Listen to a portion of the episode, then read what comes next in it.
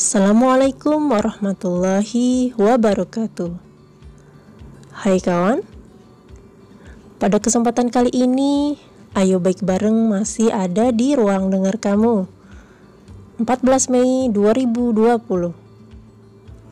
Ini kalau tidak salah melanjutkan bahasan dari tanggal 9 Mei kemarin tentang ceritanya Ustadz Mukhaffi Arafat. Jadi judulnya adalah Janji Pra Ramadan. Masih tentang bahasan sakit mata. Alhamdulillah keempat anak dari Ustadz Mukhaffi Arafat ini udah sembuh semua. Tampaknya kini tiba giliran Ustadznya nih. Memang sejak kemarin perasaan ada yang mengganjal pada mata yang sebelah kanan. Pulang dari kajian zuhur pada sebuah kantor di Bilangan Sudirman, mulai terasa kemerahan. Malamnya, ketika mau tarawih, jadi sering basah dengan air mata. Gak salah lagi, ustadznya ini pasti ketularan. Alhamdulillah, masih ada sisa vitamin mata di rumah. Obat tetes pun belum habis. Bismillah, dengan izin Allah, semoga Ustadz bisa segera pulih. Sebagai bentuk ikhtiar, kacamata hitam pun sudah siap kalau memang penyembuhannya perlu waktu yang tidak sebentar. Kemudian anak-anak Ustadznya berkomentar, "Abi, kalau masih sakit mata nanti ceramahnya pakai kacamata hitam. Keren dong, kayak penyanyi rock." Hehehe. Terlepas dari faktor lingkungan, segala musibah berjalan atas kehendak Allah.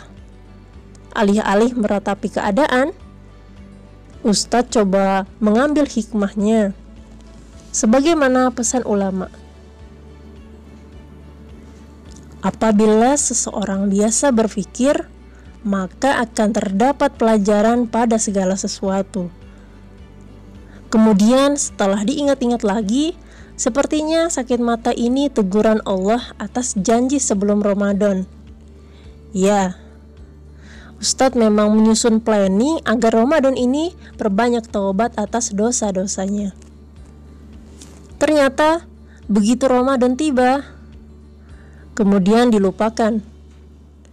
Hingga hari ini belum ada satu tetes pun air mata penyesalan yang mengalir dalam istighfarnya. Pada akhirnya matanya memang berair juga, tetapi karena sakit mata.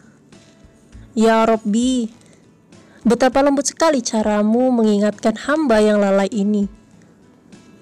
Saudaraku, bagaimanapun keadaan kita hari ini, renungkanlah hikmah yang mungkin berada di belakang kejadian tersebut. Siapa tahu musibah kehilangan uang yang terjadi kemarin adalah teguran karena kita pernah bertekad untuk rutin berderma selama Ramadan. Ternyata kita lupa. Pantas saja diingatkan dalam bentuk uang pula. Bisa jadi anak-anak kita atau saudara kita atau keluarga kita atau kita sendiri yang kurang sehat hari ini, karena kita pernah berniat nanti ketika Ramadan lebih banyak meluangkan waktu untuk keluarga. Faktanya kita mengabaikan niat ini.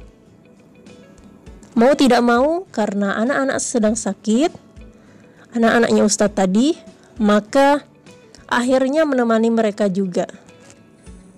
Memang, segala sesuatu terdapat pelajaran jika kita mau berpikir. Oleh karena itu, sebelum ditegur, sebaiknya kita ingatkan kembali apakah janji pra Ramadan yang belum kita laksanakan. Apakah masih ada janji? Maka, sempurnakanlah segera. Semoga Allah menyampaikan kita kepada Ramadan terbaik tahun ini. Mari maksimalkan, ini adalah pekan-pekan terakhir dari Ramadan terbaiknya tahun ini.